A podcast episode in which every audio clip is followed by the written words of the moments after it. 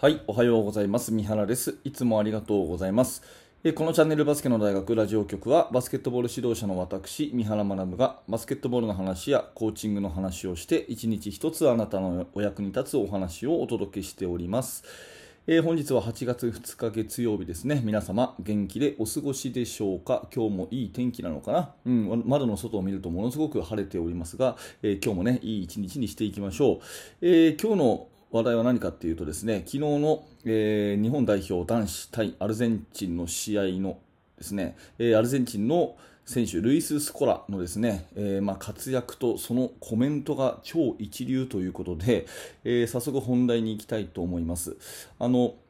昨日、まあ、オリンピックでですね多くの方が見たと思うんですけど日本代表の男子がですねアルゼンチンとの、まあ、最後の試合を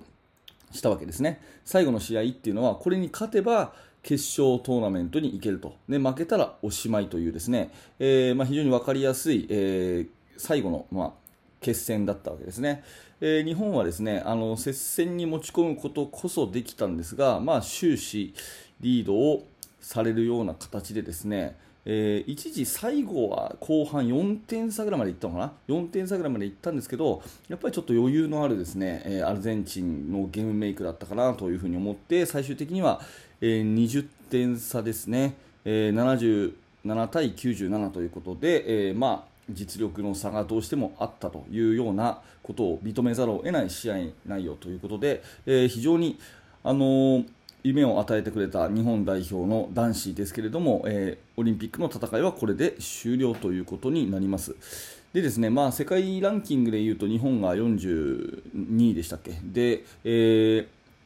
アルゼンチンは4位ということで、まあ、冷静に考えるとですね、まあ、確かにそういう力の差はあるんですけれども本当に日本代表のチームがですね、えー、まあ、このアルゼンチンもそうだし、えー、ルカ・ドンチッチ率いるスロベニアそれから初戦の、えー金メダル候補のスペインという3つのチームに対して、えー、本当に善戦をしましたよね。あの昔ね世界選手権とか出てる時の日本代表との試合って本当なんかもう120対50とかそういう試合がよくあったんですけど全くそんなことなくて本当にもう一声すれば勝てるっていう試合ばかりででプレーの内容もですね本当にあの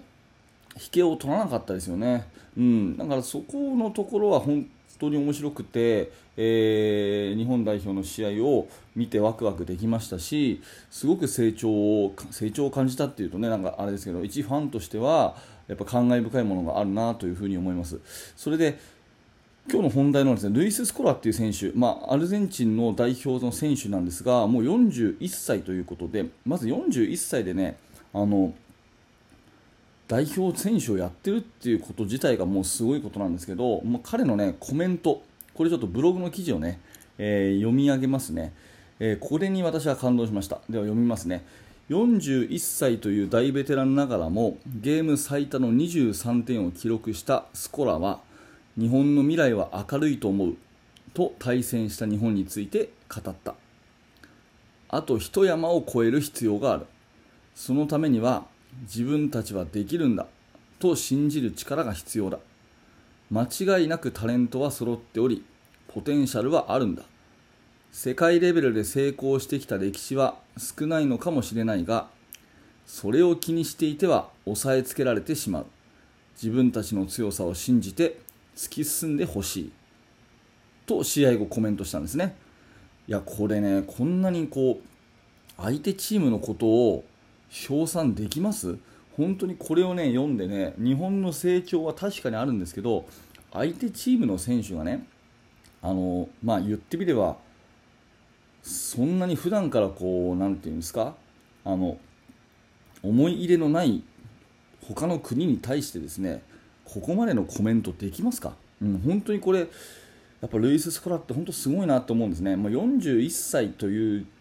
年齢まで約20年間ずっとアルゼンチン代表のユニフォームを着続けてるっていうこと自体がすごいことですけど、まあ、あとは NBA でね十数年活躍したりとかもう、えー、アルゼンチンのその金メダルを取った時とかね全部もうこの人が成し遂げたと言ってもいいぐらいの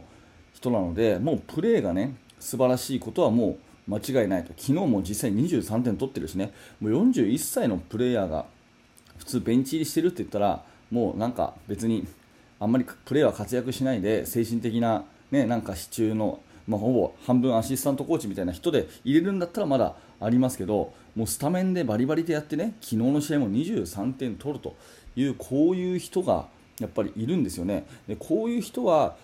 やっぱり中身が一流だなっていうのはすごい思いました。うん、本当にただうまいだけとかそういうことでは生き残れないですよね。でこの試合の後ね開催国日本、まあ、強かったと、まあ、なかなかやるなっていうふうに思ったのは事実だと思うんですけどここまでね、えー、世界レベルでね今まで成功してきたことは少ないのかもしれないけどでも君たちはやれるんだととにかく自分たちの強さを信じてもう信じる力だけそれだけなんだ足りないのかと頑張ってほしいっていうこんな素敵なエールをですね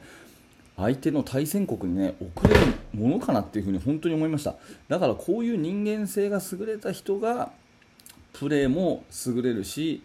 ぱり代表選手としてこういろんな人に愛されてやっぱりスコラは外せないよってやっぱり今回のオリンピックも入ってもらおうよっていうふうになるんじゃないかなというふに思ったんですね、まあ、日本代表の、ね、戦いぶり、これももちろんですけれども、まあ、ルイス・スコラのね、えー、こういう人間性、そんなところもですね非常にこう学ぶことが多かった、えー、そんな試合でですね私はとってもこう感動しております、ね。えー、まあ、アルゼンチン代表、この、ね、スコラのコメントを見るとですねうんまたアルゼンチンに金メダル取ってほしいなと思っちゃいますね、えー、まあ、あの今後ね、えバスケットボール日本代表男子はね日本代表の試合はあの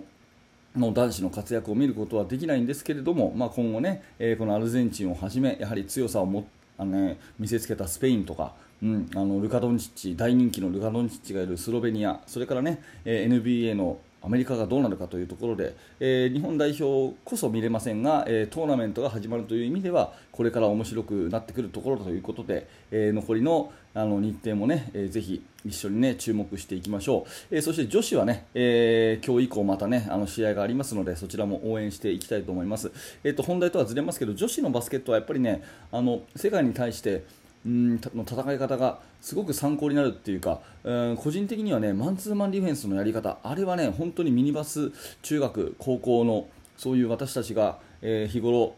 見ているですね育成の年代にもぜひ真似をさせたい真似ができるあの素晴らしい部分あのディフェンスねオフェンスはちょっとねあのやっぱり個人の能力がすごく高いんで、えー、簡単に真似できませんけどあのディフェンスの部分はねあのぜひねあのマンツーマンディフェンスは世界一だと思うので女子のね、えー、試合を見るときはあのディフェンスをよく見ていただいて、えー、ぜひ自分のねバスケットに取り入れてもらいたいな参考にしてもらいたいなって思うような素晴らしいディフェンスをしますので、えー、女子の試合も引き続き注目をしていきましょう、えー、ということで今日はね、えアルゼンチン代表のルイス・スコラ一流のコメントやっぱり敵相手チームへのリスペクトを持てるという人間性こそが41歳まで現役あの代表選手としての現役を続けられる、えー、まあ、その秘訣じゃないかなというふうに感じたので今日はそんなお話をさせていただきました。はい、えー、いつも聞いていただいてありがとうございます。このチャンネルバスケの大学ラジオ局はこんな感じで毎朝7時にえー、放送をしております。もしよかったら明日の放送も聞いてください、えー、なんかお役に立った、えー、面白かったと思う方はぜひチャンネル登録のボタンまたはポッドキャストのフォローよろしくお願いします、えこの放送はですね、えっと、ヒマラヤラジオというものをはじめ他のねアップルポッドキャストとか、えそういったものでも配信してますのでぜひそちらの方のチャンネルのフォローもよろしくお願いします。えー、そして現在ですね無料のメルマガ講座もやってますのでバスケットボール指導者の方にとってはお役に立てる情報をお届けしております、えー、説明欄のところから、えー、ブログに飛んでみてください。リンクを覗いてみて、え登録していただけると嬉しいです。はい最後までありがとうございました。三原学でした。それではまた。